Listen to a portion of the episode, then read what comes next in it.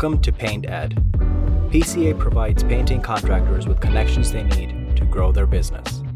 To find out more and to become a member, go to pcapainted.org. Find more great content like this on PCA Overdrive. A subscription to the platform is included with membership. For all you non members out there, sign up for a free trial. PCA Overdrive is available on the Apple Store and Google Play. This episode is brought to you by Behr and Federated Insurance.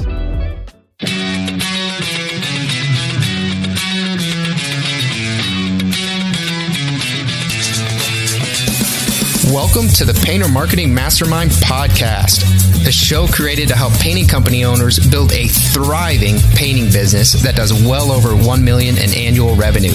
I'm your host, Brandon Pierpont, founder of Painter Marketing Pros and creator of the popular PCA educational series Learn, Do, Grow Marketing for Painters. In each episode, I'll be sharing proven tips, strategies, and processes from leading experts in the industry on how they found success in their painting business. We will be interviewing owners of the most successful painting companies in North America and learning from their experiences. On this episode of the Painter Marketing Mastermind podcast, we host guests Tony Busnardo and Kent Gledhill. Tony and Kent are co-founders and co-owners of Old World Painting, a residential painting company based in Breckenridge, Colorado that does over $2.5 million in annual revenue.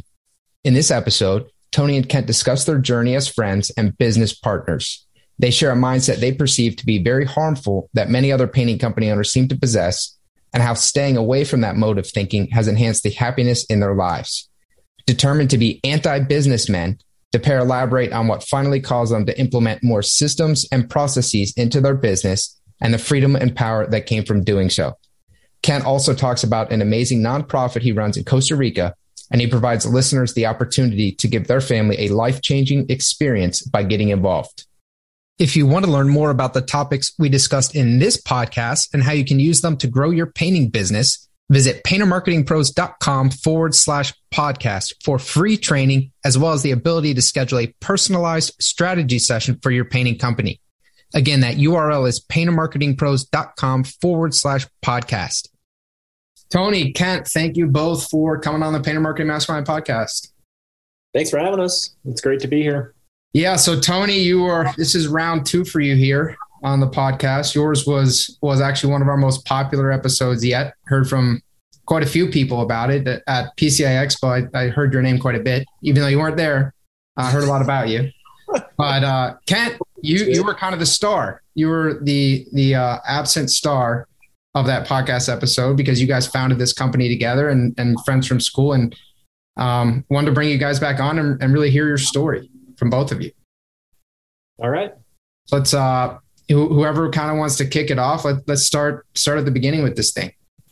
Go ahead. Yeah, I'll uh I'll pick up on that. Um so as Tony said, you know, the last time we were college buddies, roommates in college. Um Tony uh, went all the way through for a master's degree, and I graduated with uh, two different bachelor's degrees and so came out of college kind of ready to take on the world. And uh, i got married shortly after that. And uh, my wife and i ended up traveling through south america. Tony was traveling in a different part of south america. And we are just kind of out exploring getting ready for the next phase of life. Um, you know i think both of us thinking at the time we were probably going to put those college degrees to some sort of use. Um, but uh, at the same time really kind of thinking, how can we do something together? You know, we had formed this friendship through college, and uh, kind of in our minds was, could we work something out where where we can both be in the same place, um, where we can share our lives together?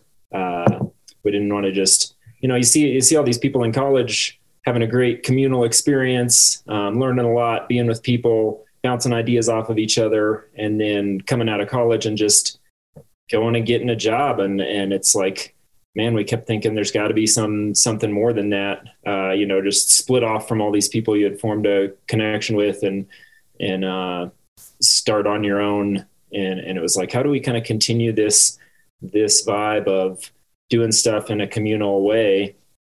And so Melissa, my wife, and I were the first uh, to move to Breckenridge and the reason we came here was for community. We had some some friends that were here. Um, we came back from South America, flat broke, uh, kind of spent all our money backpacking around, and we crashed on a couch um, for a few weeks. Uh, not a pull-out couch, just uh, you know a couch. Uh, couch, a couch, couch, a couch, couch. couch. a, a newly young married couple, it was like, hey, we're we're crashing on the couch here, and you know after a few weeks, they they got sick of us doing that, and we found a found a place to live. Um, but the whole idea behind it was we're gonna we're gonna live with friends. We're gonna share our lives together with people. It's not about uh, you know uh, making a bunch of money. It's not about like pursuing a career. Those things are fine, but it's more about like who do we want to do life together with? Who do we want to be with? And uh, so that was kind of the top priority. And so we we settled here or settled in, and uh, I was emailing back and forth with Tony, who was still in Patagonia at the time. Um, and kind of pressing him like, hey, come come to Breckenridge, and uh, we'll figure out what to do. You know, we both know how to paint houses. Um, we'll we'll paint houses. We'll ski. We'll hang out together, and uh, then we'll figure out what to do next. So that was that was kind of how it started. Um, when Tony showed up, then uh, we we started the business, and uh, yeah, any of your listeners know what it's like when you first start that business. You know, it's like job to job, day to day, never knowing if you have a you know a place to go to work the next day. Um, Kent and Melissa actually had zero dollars, and uh, and and I got back from Patagonia and I had I had like one thousand and one dollars. You were and rich. I was yeah. low. I was a thousandaire, and yeah. and uh, and we needed a it Kent had this old paint sprayer. And the first day we went to use it it proved to you know it gave up the ghost immediately. And so our very first day of work we went down to the paint shop and I spent nine hundred and ninety-seven dollars on a new paint sprayer. So between the three of us, we had about four dollars. that, that was how, that was how it began. But I was too. I was thinking what Kent was just saying too. It was a it was a shocker for us coming out of college. We had like a, I think people have similar experiences. Ours was a really intense communal experience, and it was a real shocker for us to people to see people afterwards just go, well, I I went to school with an accounting degree, so I applied for some accounting jobs, and I I can't believe it, but I landed one and off to Cincinnati or, or you know wherever they went. Yeah. No connections, no nobody, no one, nothing, and that's just where they went. And we really we wanted to, you know, we were like we wanted to be the masters of our own destiny, and we wanted yeah. to put what was important to us first, and the job could come next. So. Man, how cool is that? Talk about living intentionally. You know, I, think that's the the perception is you go to college, you hear, oh, it's the best time of your life, or you know, not, nothing's ever like it, and and uh, people just kind of accept. I mean, a lot of people do go to college, a lot of people don't go to college, but you get that refrain, it's the best time of your life, and and uh, it doesn't have to be, it doesn't have to end, doesn't have to stop. You know, you don't have to just have that fun and then oh, well, you're 22, you're out of college, your life's gonna suck now and forevermore. You know, I mean, that's kind of people yeah. just think, isn't that nuts? It's nuts. It is nuts. We've I've actually said many times to people that that you know they're like, well, what's it like in Breckenridge? I was like, well, we just extended college and we're you know 20 some years later, and we just yeah. the communal reality. I mean, just like what was it? A couple nights ago, we found out about this silly like open mic night, where it's a comedy open mic night, and it was like oh, we've never done stand up comedy. We should go do that. That'll be fun. And it's just like we could, you know, we got some friends together. It was easy to do. We all live close and and off we went. So we just kind of extended the college experience in some ways. I love it. Did you guys actually do the comedy? Oh yeah, we were amazing. Yeah. Yeah. Oh, yeah. cool. Probably shouldn't pretty- do that again on the podcast. yeah. You got any jokes? Any anything you can share? First time uh, stand up comics. It was yeah it was it was pretty rough, but yeah. it was great. Yeah. yeah. Yeah. I've always wondered what that would be like. I have a, a friend who does that. Seems like a pretty tough gig. Uh, yeah. That's one of my jokes was about how tough it would be and I'd never do it. Yeah. So, yeah. yeah. Nice. I love it. So you guys, I mean, that was your why. It sounds like your why of this business wasn't really about the business. Your why was doing life with people you want to do life with and you'll you'll figure it out and you started the business because that was a skill set you both possessed. Correct. Yeah that's right. I i painted and i had kind of a similar experience in high school. My uh you know i met tony in college but before that uh my good buddy from high school and i painted houses together in the summer and uh that last uh last summer after high school um we started a little business together and he kept that going and ended up uh moving to Utah and running a painting company in Utah for a while. Um, but that was, you know, I'd, I'd already kind of done one season. I think we did two seasons of, you know, painting with a painting with a buddy. And it's like, what better job is there where you're just kind of working next to each other, talking, shooting the breeze, bouncing ideas off of each other, listening to music, climbing up and down ladders. It's like, you want to be doing that with uh, somebody you enjoy being around all day. So, yeah. It, have you guys found that I think Tony, this this was something I believe we covered a little bit, but that you guys sort of have a either a complementary skill set or maybe it's too overlapping. How has that worked? I think uh, yeah, Tony talked about that last time. It took us a while to to figure that out. It took us a while to figure out, hey, maybe we shouldn't both do all the same tasks.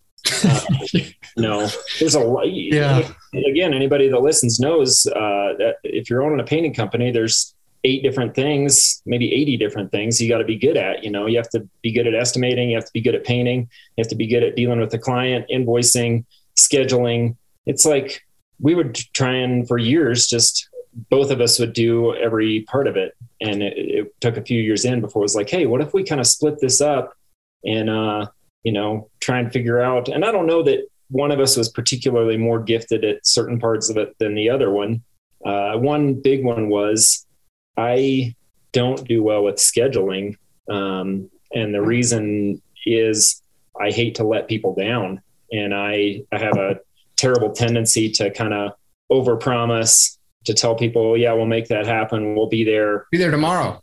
Yeah. And, uh, and I got us into trouble doing that. Got myself in trouble. And, well, we'll start the project tomorrow. No problem. Yeah. Created a bunch of stress. And when there's two of us, you know, and we're not communicating all the time, and Tony's telling somebody we're going to be here, and I'm telling somebody else we're going to be there.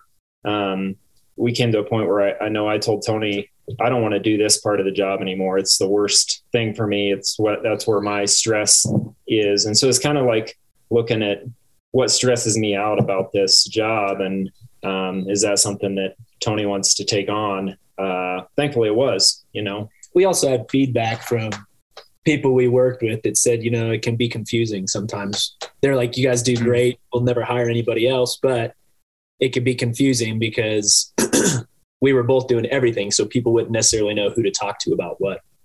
Right. So just, that was like, I mean, honestly, that was uh, in the last time we talked, I talked about how we finally started thinking about the business 10 years in or something. Right. And that was one of that was probably the first thing that kicked in was uh, we should divvy some of this up in ways that make sense and are simpler for everybody, including ourselves. So yeah. Now was that? Oh, go ahead, Kent.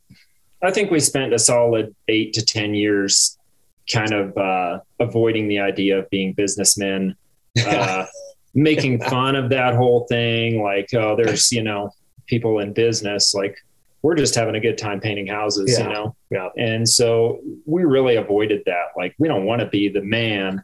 We don't want to be, you know, these business people. We're just cool guys painting houses. And so that's probably part of the reason it took us so long to kind of dial that in is we actively avoided avoided that. all of yeah. it. You yeah. you fought that. As long as you don't systematize and, and run it like a business, then you can pretend you're not running a business. Yeah, yeah. yeah. I think that's probably true. It felt like the and to to actually think about business felt like the antithesis to us of like everything that we were shooting for. Yeah. I don't think that way anymore, but at the time yeah. we're in our 20s and know everything, you know, and Yeah, you always do. Yeah. And so it was just like, oh no, man, we're not we're not the man. Yeah. We're like just a couple painters, you know. Yeah. Yeah. Well, how did I mean was that a rough was that a rough transition for you guys having to you know become the man or, or having to figure out okay you actually are running a business? Mm, no it wasn't for me. I don't i don't know if it was for you. It wasn't for me because uh because we personally didn't change. For it felt like we would per like before we started doing that it felt like we would change. And i didn't want to uh, become that that guy. was your fear. I didn't want to become that guy whatever that guy was. The, the uh, stereotypical not not, yeah. not not nice boss maybe yeah, yeah, it felt like you know a sellout sort of thing. Like, oh, we don't want to sell out and just make this about the money. Yeah. So we're not about the money. We're about like you know this communal and this relational part of it. Um, and then it, you know, you start to realize like, wait a minute, like we still don't really care about the money that much, but you start to realize this is going to be a lot easier on ourselves. And as you start a family and raising kids and, and everything else, it's like, it's going to make it a lot easier on ourselves if we actually take this seriously. And it does, you know, yeah. it's like, yeah. it's not easy to run a business when you're trying not to be a business person. well, you know what? We were the masters of impro- improvisation. We could yeah. improv anything at any time. We were really good at it. And, uh, but the thing is that, you know, that's all well and good for jazz or blues, but it sucks for running a business, you know? Um, yeah. And that's, I think I talked in the last time we, like nowadays, the number one thing for us is whenever we're trying to hone the business is like, how can we be more proactive? So mm. before everything was improvisation, you know, oh, you need this, you want that, you know, and and I mean, we were just like, and we could make it happen, but it was like a lot more effort, you know, and we didn't realize like, yeah, we're actually we're actually shooting ourselves in the foot. It took a long time to see that. Yeah. You know? So yeah, kids are kids are pretty needy in terms of time. They they want f- food, they want clothing. It's like, good God, you know what what's going on?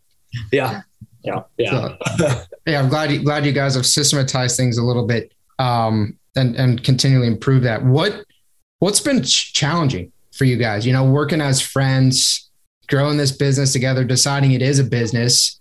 Have you guys had run-ins? Uh, what what has happened?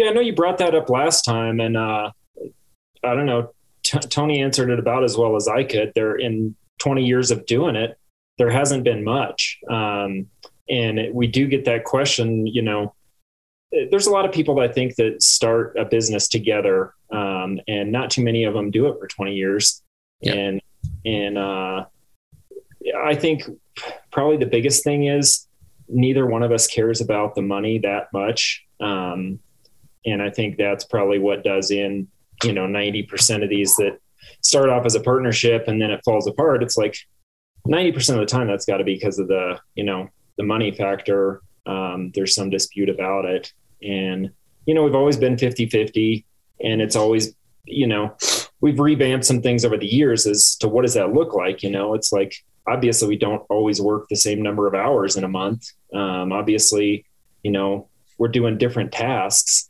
And so how do you how do you kind of make it fair? Yeah. Um, and that's the that's the conversation that's come up a few times over the years is just like how do we make sure this is fair? But I think part of it is we equally value each other in terms of, uh, you know, I fully believe Tony's time and abilities are equal to mine. And I think he feels the same about me. So it's like, whether he's doing a task that, yeah, we'd have to pay somebody 200 bucks an hour to do that sort of task. And I'm doing one where it's like filling nail holes and we could probably find somebody for 15 bucks to fill those nail holes.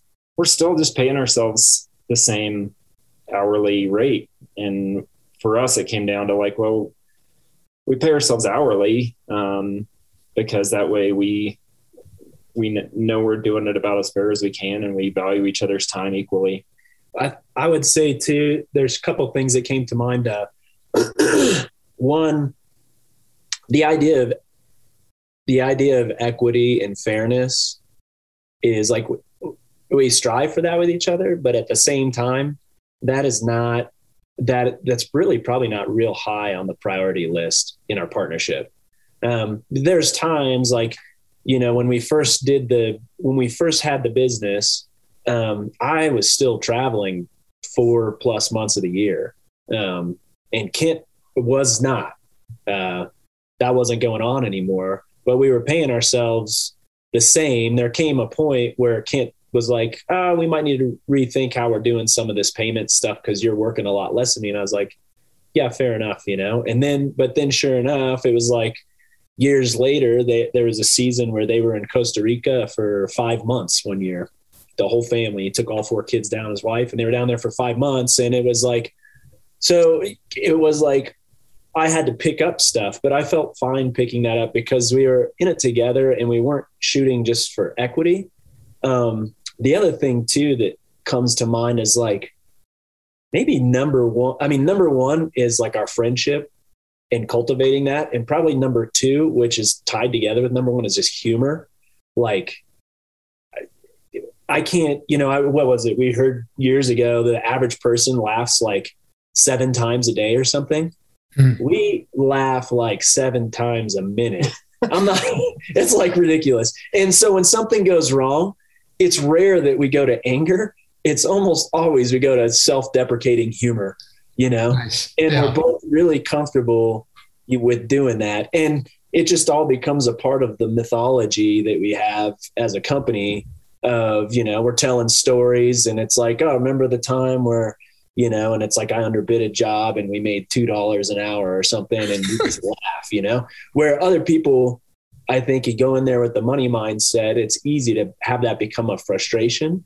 But sure. we both know each other's intentions and we both value each other over the business and over everything else. And we both love the humor that it provides. So we got a lot of good material, you know, for funny stuff. for, for your stand up. Uh, that's right. Yes, that's right. Yeah.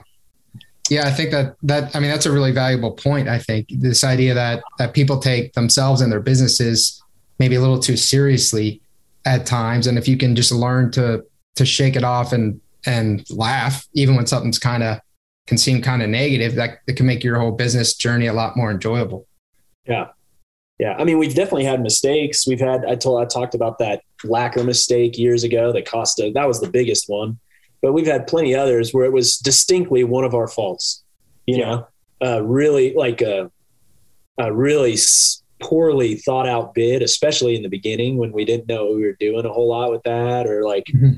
You know, getting the wrong color on a house and having to wire brush the whole thing. Or I mean, there's been there's been plenty of stuff that's come up that was distinctly one of our faults, but it's just like we see it as fodder for humor and moving forward as opposed to like this guy's a problem or holding me back or whatever. We've each done it. So, yeah. yeah. How has it it been with you guys growing your families while working together? Are your are your families involved in the business? How does that work? My wife does the books. Okay. Uh, Kent's wife used to do the books. We fired her. no, God. She wasn't cutthroat enough for this business. right. No, she's a counselor now. She's she when she went off to go to school, she dropped all of that, and my wife ended up doing it. It just the timing worked out for that.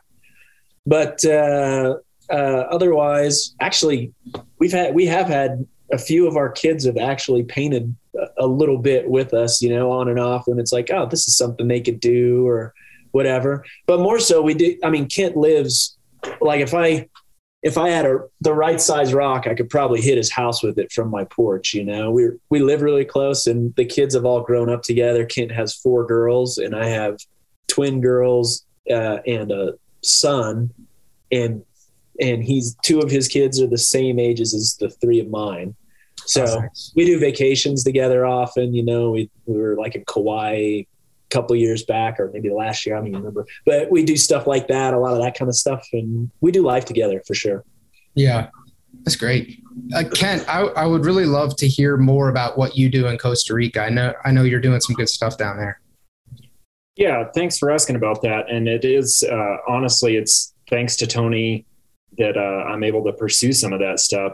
Uh, like you mentioned, it's been about eight years ago uh, my family and I decided we wanted to give give something else a try, and we uh, went to Costa Rica, homeschooled the kids, and kind of tried out what it was like living in another country.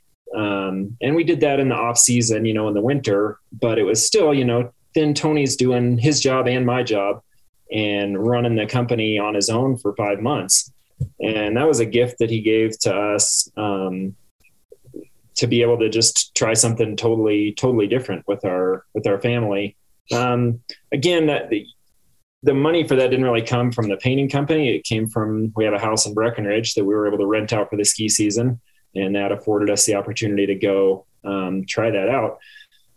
We, with our four kids, uh, worked as volunteers at a little community resource center down there that uh, works with an indigenous tribe, and this tribe has you know been in in the jungles of Costa Rica for 5,000 years. And now there's like a Western development kind of happening on the edges of their reserve. And there's a lot of 13,000 indigenous people kind of trying to figure out what that means and how to transition if they want to transition into life in the Western world, um, education, speaking Spanish, which is not, you know, their, their native language is Bribri.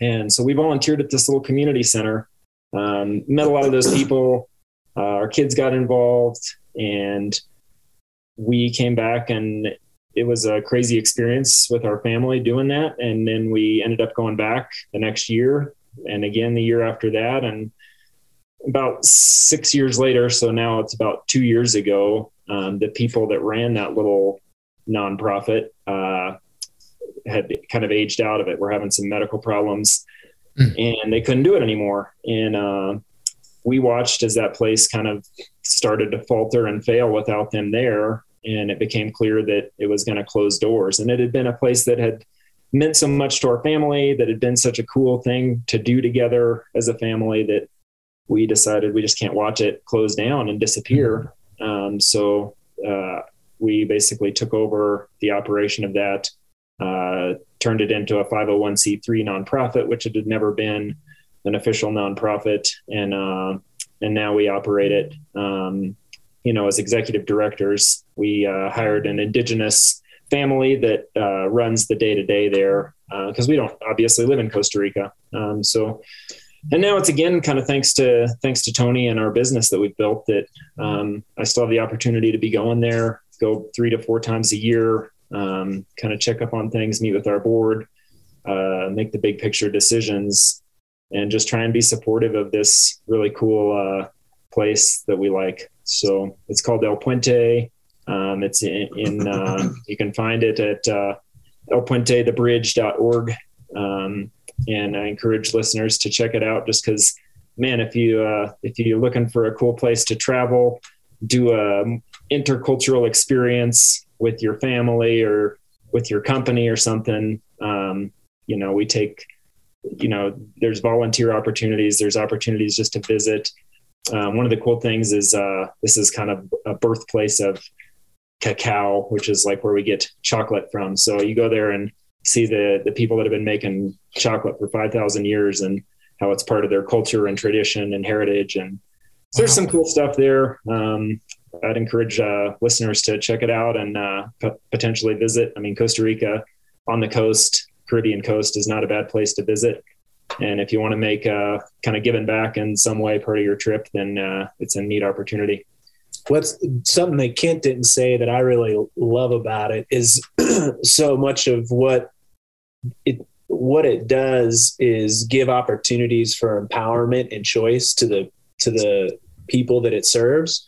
So it's like it's not coming and imposing any Western stuff there um, on the Bribri people. It just gives a focal point of empowerment, and that can look all sorts of ways. From like, it provides you know a means to school for like 150 200 kids i think mm-hmm. and uh, and of course they could do whatever they choose with that but it provides a means for them to get to school and have the supplies and all that that they need um, and it provides like training for guys who know how to build. A lot of these guys are so um, ingenuitive and know how to build and do all sorts of stuff that is pertinent to that area. Um, but it gives them a credibility to take these different classes or go these different things that then they have they have choices to do what they want. And it also is like a real place of cultural pride. Like they are always having these celebrations of their culture there at el puente. And uh, and you know the common the common kind of thing when a when cultures clash is that the smaller culture usually is just kind of belittled and loses itself and this mm. this is like really uh, it's really done something to do the opposite for folks to give them a sense of empowerment, a sense of they can choose to do all sorts of things and still be who and what they are yeah. They are. So it's pretty cool. Man, this is really cool. So it's people can visit El Puente the Bridge, E L P U E N T E, thebridge.org. Is that correct? Yeah, that's okay. Perfect. So yeah, I um Ken, I might I might end up taking you up on that. So I lived in Costa Rica for almost two years, and oh. I've been wanting to take my family there. And uh, this sounds pretty perfect. So you and I might be. I think we're going to connect about this. Cool. Yeah, and then just in terms of how it all relates to to painting, um, because that's the podcast, I would just say uh, this is the sort. I mean, this is part of the reason that Tony and I got into this business. Um, it just affords the opportunity to be doing other stuff. You know, it's like um, painting is kind of seasonal, so we we have that off season, and you know, Tony spent a lot of it traveling. We spend a lot of it traveling pursuing other things. Um, part of the beauty of uh, doing this business together is it gives me the opportunity to do something totally outside of painting, something that's you know no financial reward in it for me, but it's uh, something that I just get a lot of enjoyment out of doing.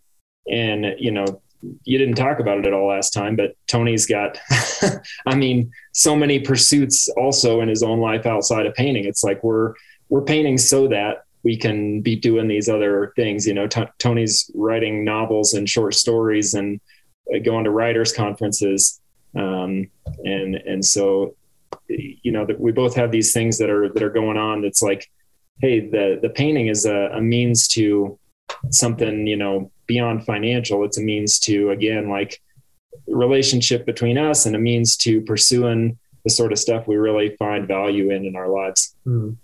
I think it's funny too, like uh, so many people who are in the contracting world, when you talk to them, it just sounds like, you know, they're working 50, 60, 70 hours a week. They're just going, going, going, going. And like we got into it with very, a very different mindset, you know?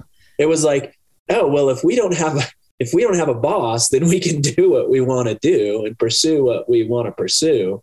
And so that's been there from the start, you know, uh, is just like, how, you know, what are other things that are important to us? It, this doesn't have to just be the thing. So I still, even when I listen uh, to a lot of the podcasts on your podcast, that's a that's something I feel is a little different for us. Like a lot of folks are really interested in growth and which is all fine. You know, that's that's like another pursuit and passion for some people.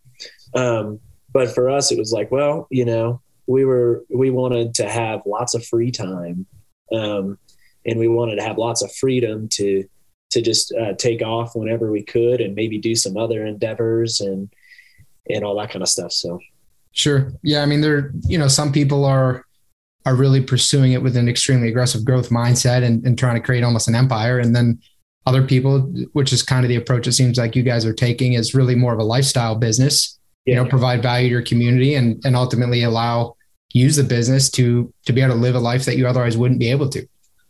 Yeah, I agree, and I think the the only uh, conflict that I see is when it's it's people that are kind of pursuing that business growth, financial growth in the in the mindset that like, well, once I once I hit this point, then I'll be able to like kind of step back and really pursue what I want to do. You know, once I'm making this much a year, once my business crosses that threshold, that's when I can really like kind of take it easy.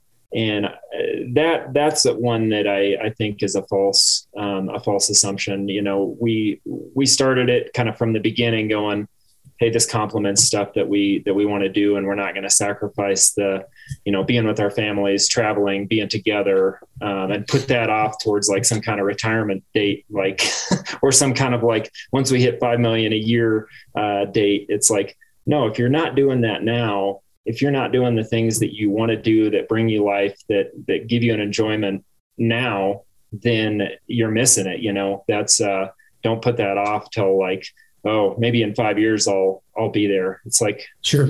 No, uh, if you're not doing it now, you're never going to be doing it, you know, or you're going to get there and it's like now you don't have any energy left to enjoy it. so we kind of kind of tried to integrate that the whole way.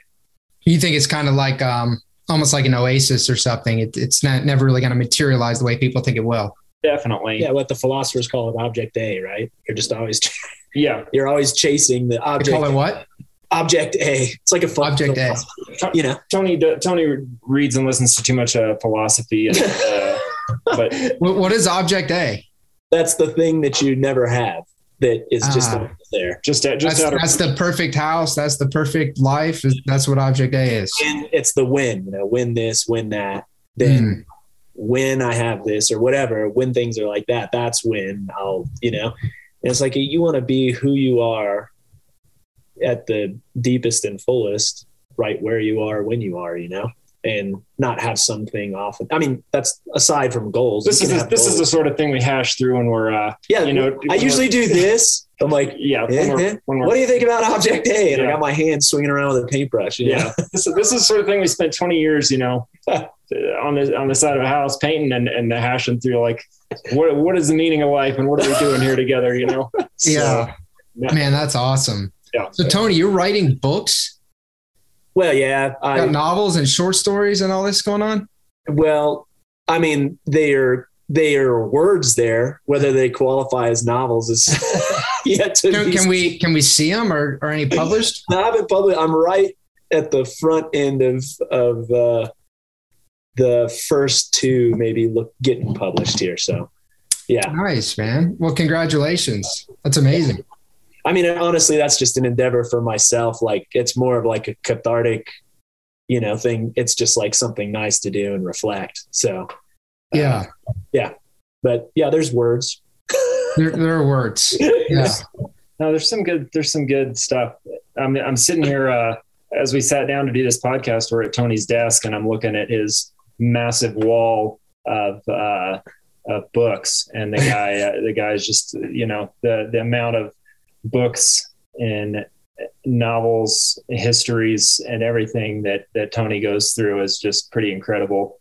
And then yeah, has turned that around and you know put it into put it into his own writing and I mean, there's poetry, there's there's all kinds of stuff, and and that's a, you know another aspect of our friendship is they'll they'll send me those he'll send me those things, and look for you know feedback and editing and and that sort of stuff. So yeah, so if you're looking for an editor, this yeah. is the guy. Yeah, Kent, Kent's the guy.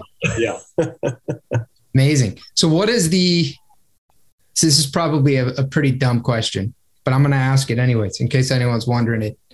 Is there a plan uh, for for old world painting moving forward, or is or is the plan to to keep doing what you're doing and and no real set concrete plan? Well, we don't have a, like we don't we've never sat down and said in three years and five years that kind of plan mm-hmm. uh, as we've as we're doing things now the main plan has been what can we do to make everything more proactive mm. and what can we do to expand like the the endeavors that we have within painting and without we have looked at you know we've done a lot of organizational things with the company with the idea that well there could be a time in the future when we sell it but uh, we don't have any timeline for that. And honestly with the way it is right now how how much we'd want to do that i don't know. It's a pretty smooth running machine. So mm-hmm. as long as we stay proactive there's really very few problems or anything. So it just feels like kind of this one part of life that's not like all consuming or anything, but we definitely, what, seven, six years ago, something we sat down and like, okay, what would make this thing sellable if we wanted sure. to have like that? My father-in-law always asked, well, what's your exit strategy? You know, he's a real business sure. guy, yeah. which terrified him when he first met me, but, uh, he's all about it now, but he was like, he always still asks me like, what's your exit strategy? So we try and have that, but we don't have a timeline or a plan. That's just if, if that comes up and sounds good. I think that's always in the back of our minds is like, are we are we structuring this thing and are we managing it to the degree that if we were to want to turn it over someday, it would be an easy process. So that's everything from like really meticulous record keeping on you know products and colors and clients and uh, contacts um, to like uh, yeah kind of thinking through like what's our employment structure and and how is that transferable so that's in the back of our minds. It's it's not something we regularly talk about, but uh, I, I, think I also wanted to touch on. You know, Tony Tony mentioned it earlier, but he you know he said something. Yeah, you know, never wanted to be working like 50, 60 hours a week sort of guys. But uh, the reality is, you know, we were at various times. Yeah. And, and again, times. anybody that's started a business and done it knows it's like, man, you, you don't always just get to set your hours and say, oh, I want to work 35 hours a week. From, from day one. Oh my just, God, the money's you know, there.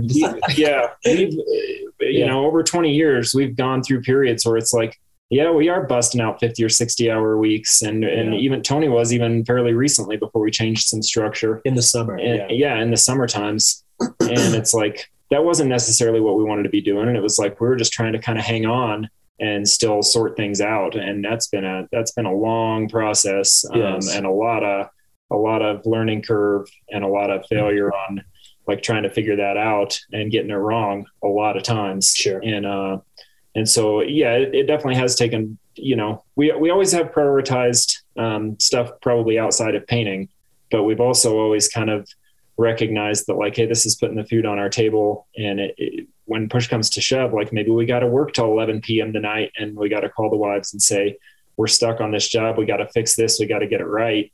And we can't leave until we do. So more often than not even when when those times have come because they've ebbed and flowed it's been a while now, but Kent, neither Kent nor I, this is just how it, I don't know that neither of us needs much sleep.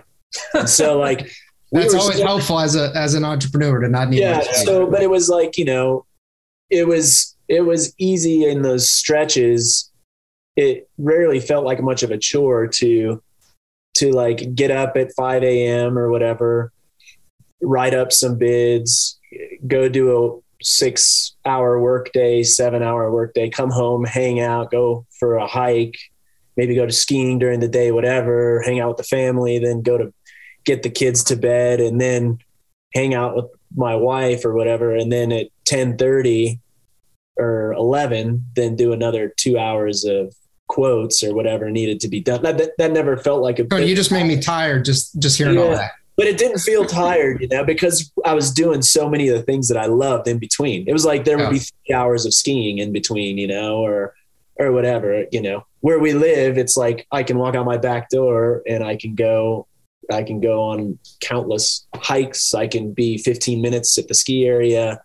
So like it, we just it was never 9 to 5. So even those times where it came up it was like, oh, something's going on because I'm having to work like 11 hours you know, but it was like, uh, it was split up. It just didn't feel that way. And I, e- even if I weren't doing that, I was, uh, I was still only sleeping four or five hours a night anyway. so, so I was like, if I weren't doing that, I'd be up writing or whatever. Yeah. So, so it did, yeah, it was like a, it would come and go like that.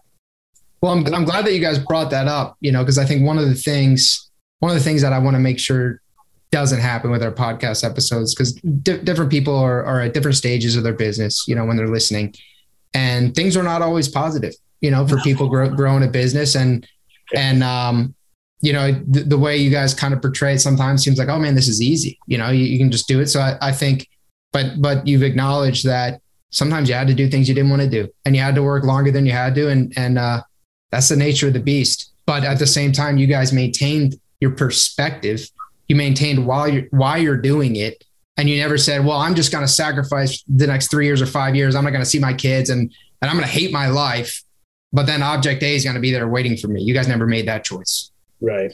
That's true. Yeah. And i can't overestimate the value of having a partner in this. Uh, you know things do go wrong. I mean we've had major disasters and it, like tony said sometimes it's completely his fault or my fault. I you know we had one a few years ago usually like, tony's no i'm just kidding. Yeah almost always. No we had one a few years ago where like i i picked a product to put on a house and it was the wrong product.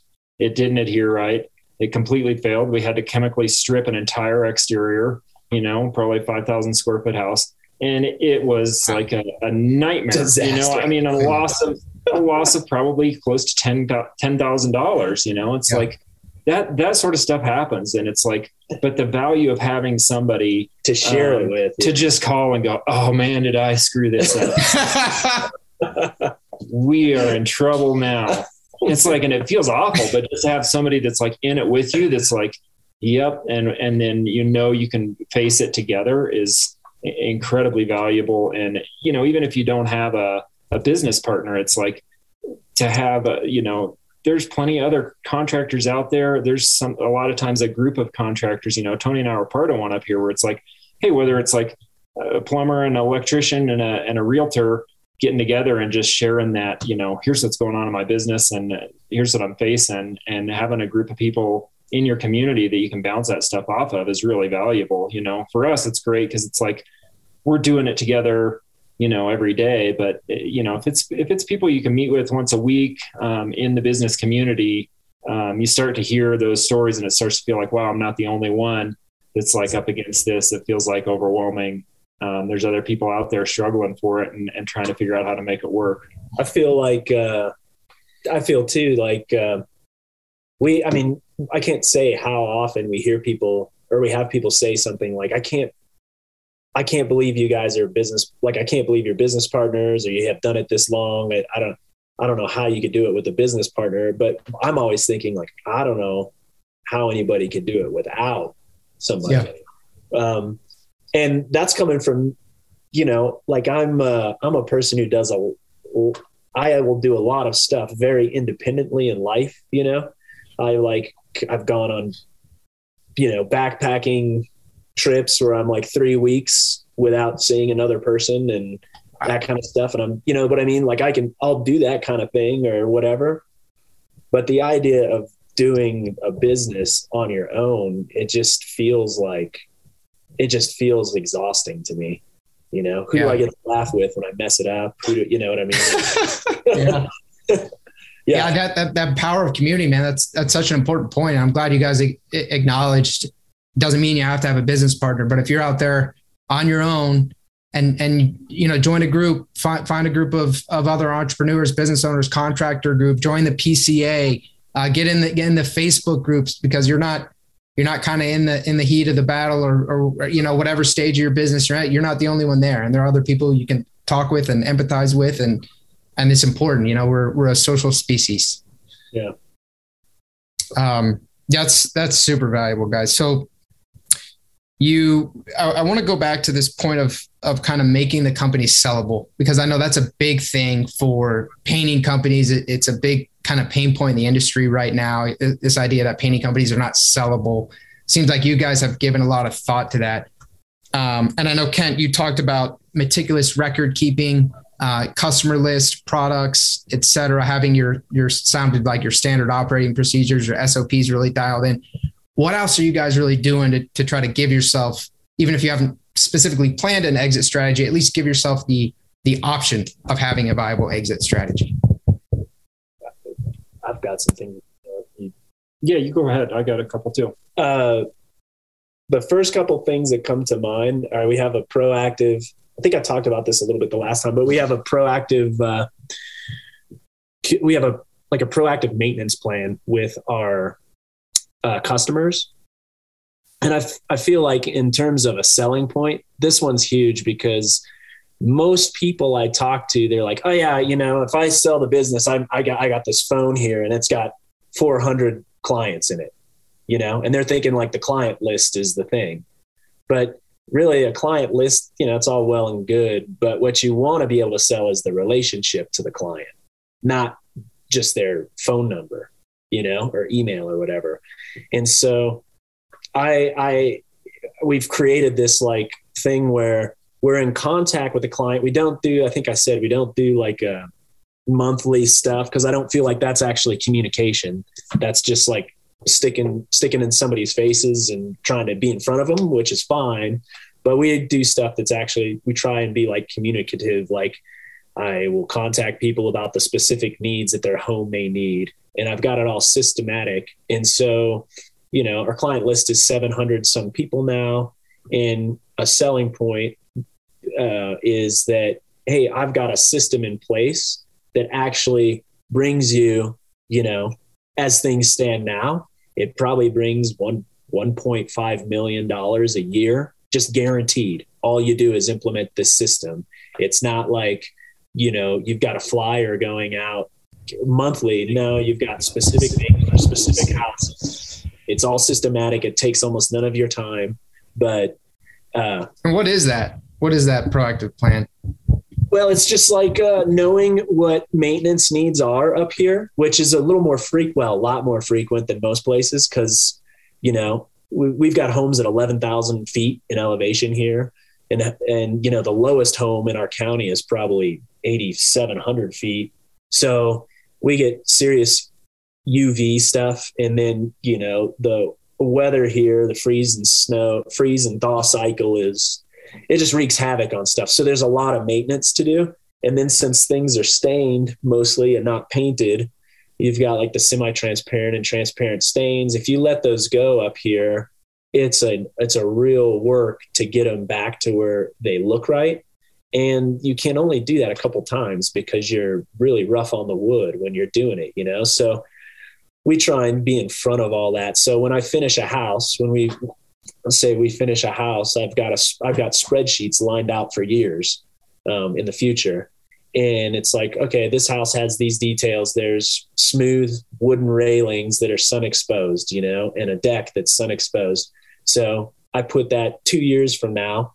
I put that or at that moment I put it in the spreadsheet for two years from now, and then I contact that client two years later with a form letter that I've written, you know, uh, that just says, Hey, we did your railings two years ago. And, uh, you know, experience tells us I should come look at them. I don't know if they'll need done. I'll just give you an honest opinion about it. And it comes with no pressure. And, you know, it sounds way better than that. But what I send them, you know, but no, it's like uh, I'll send that out to depending, you know, there's probably hundred to 200 people, clients every year that get some letter of that sort that is personalized to their specific home and the details there.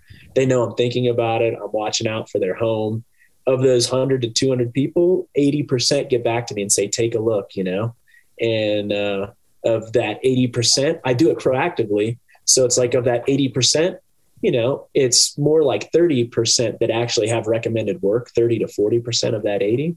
And then maybe one person out of that 30 or 40% says, I don't want to do it this year. The rest like, we really appreciate you caring for our home. You know, you almost have this guaranteed, basically guaranteed repeat work. Yeah. It's, it's, that's what I'm getting at. It's like you can give somebody a client list, but it's just not the same as giving them this program.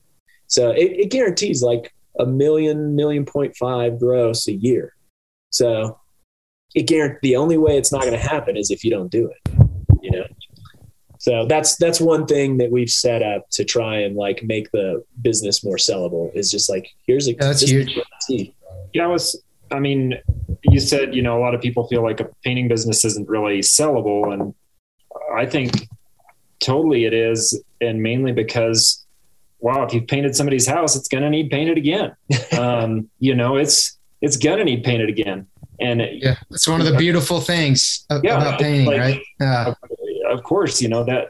So as that Tony's right, it's about building that relationship and following up with those clients that you've already worked for, and uh, you know, not not waiting for them to, you know, five years later forget who painted the house the last time and Google painters, but you know, for you to be the one sending them an email and saying like, "Hey, we did your house five years ago." Maybe I should come by, take a walk around, and let you know what it needs. You know, as we all know, most homeowners are way late in the game when they realize, oh, my house might need painted this year. It's like, well, it probably did. If you notice it now, for most homeowners, it probably needed it three or four years ago. Yeah. So we're the ones that are the professionals. We're the ones that know what what needs attention, what doesn't. And man, the clients love it too when they get an email from Tony that says, "Hey, good news! Your house doesn't need any work this year we'll evaluate it again next year and see how the decks are looking. Yeah, or I'll say like next year or three years from now, I'll let them know a edu- you know, educated guess. It's funny. I'll get emails back from clients when I say that that just say, Tony, you're the man. Yeah. you know, or because I'm like not selling anything. Tony, you you officially became the man. yeah. The guy you didn't want to be. All right. There it is. There it is. it all right comes full circle. So no, and uh, we actually, uh, I mean, we've never we haven't sold our painting company, but we had we did years ago buy a painting company, um, and it was based in uh, you know Pitkin County, which is Aspen area. You know, real high end homes over there. Um, we actually bought a painting company that had done a lot of commercial work. And that worked out for about three years. And it's just, it was too much of a commute to be over there. But that was something that the guy I bought that company from had done pretty well. He had kept records of um, the places he had done, and he had recurring contracts to paint, you know, the same building every seven years. And it was like that's an easy purchase for me um, because I know, like, hey, he's he can show it to me on paper. He did this building 14 years ago. He did it seven years ago, and now it's coming up again this year. And he had a list of you know dozens of of uh, complexes like that. And so for me, I was able to buy in, um, take those records and paid for itself immediately. Yeah, it paid for itself right away, and we we ran that for several years before it was like we just can't. You know, it, it's a two and a half hour drive um, that we didn't want to keep trying to do. So, but yeah, it gave me some insight onto okay, if I wanted to sell my company, uh, this is part of what we would need to do is uh, dial in like here's the people we work for, and here's when we painted their house, what we used on it, um, and what's going to need attention two years from now the other another thing that I we keep trying to do is whatever that Kent is doing or I'm doing, we just keep trying to get rid of it, uh, like to pass it on to somebody else. So, like I mentioned, I hired we hired a good buddy to do quotes last year and to do quality control. Um, and it's like, you know, it's funny as a business owner, I, I, I I don't know if I ever consciously thought that, but I think I thought, you know, for the longest time, well, nobody could do quotes but me. Um, you know, and Kent. Like we know what we're doing. Nobody yeah. could do it. But then I created this system. I was like, well, what am I doing actually? And I created a system for quoting.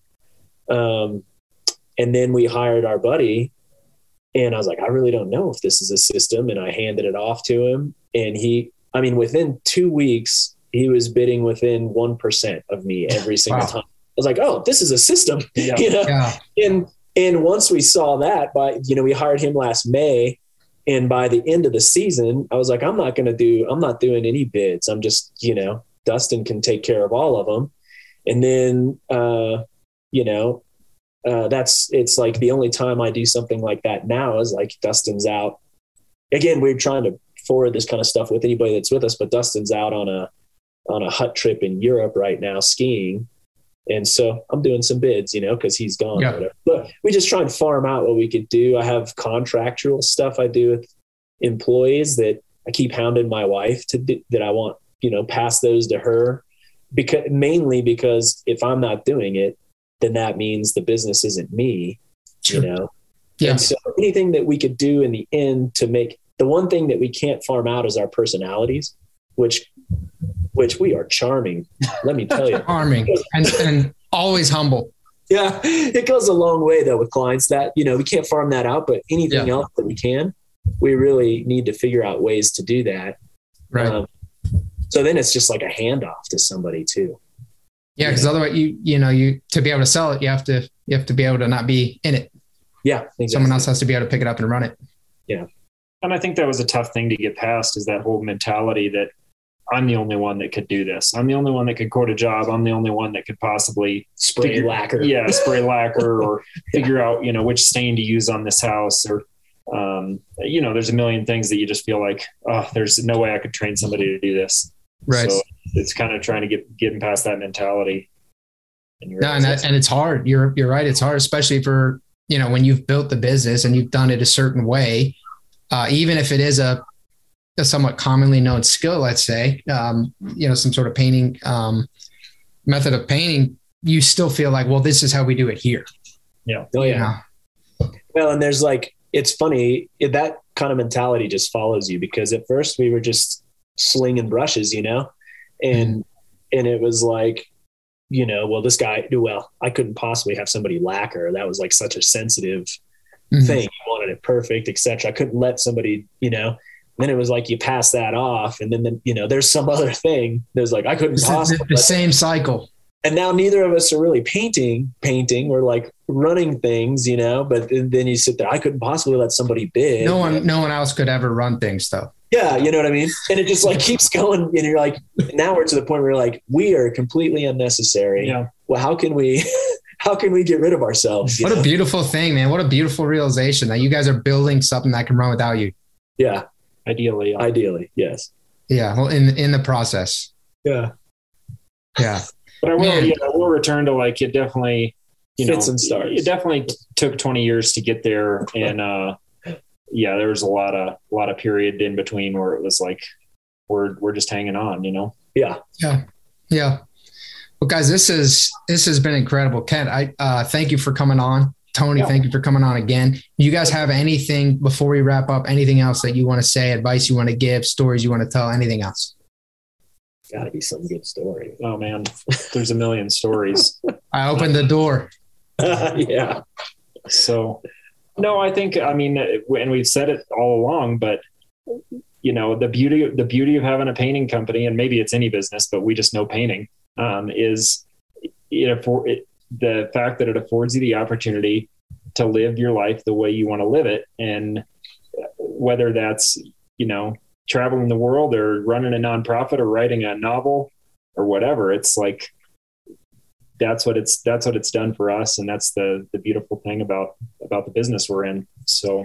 Yeah, and if those are the if you have those kind of endeavors that you want to pursue, do them from day one. Sacri- like literally sacrifice. You can let the business get hurt by it. It's fine because you're just if you do it the other way around, it's probably always going to be off in the distance. You know that Yeah. thing that you're wanting. So it's like you know. Um, ma- make sure you're choosing your big priorities first and and uh and let the business kind of follow that and Yeah. keep laughing about it yeah yeah oh yeah so that's our that's our painting life philosophy there you go There it is. There it is. Guys, thank you um, for this. This was this was this was amazing. This was insightful, and uh, I'm gonna remember to to laugh way more than seven times per day.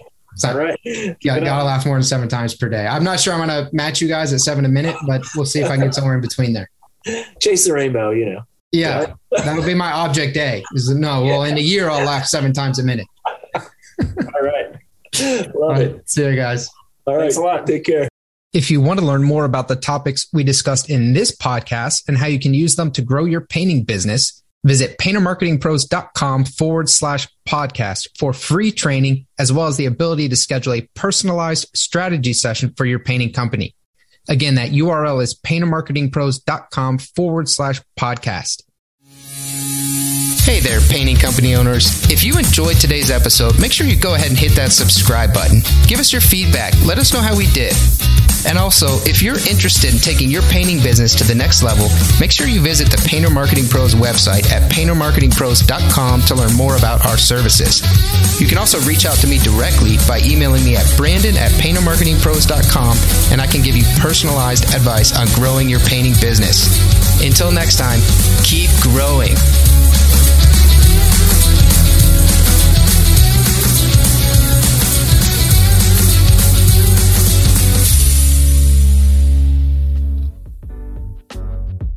Paint Ed podcasts are produced by the Painting Contractors Association and are made possible by members and industry partners. To find out more about upcoming education opportunities or for more information about joining PCA, visit pcapainted.org.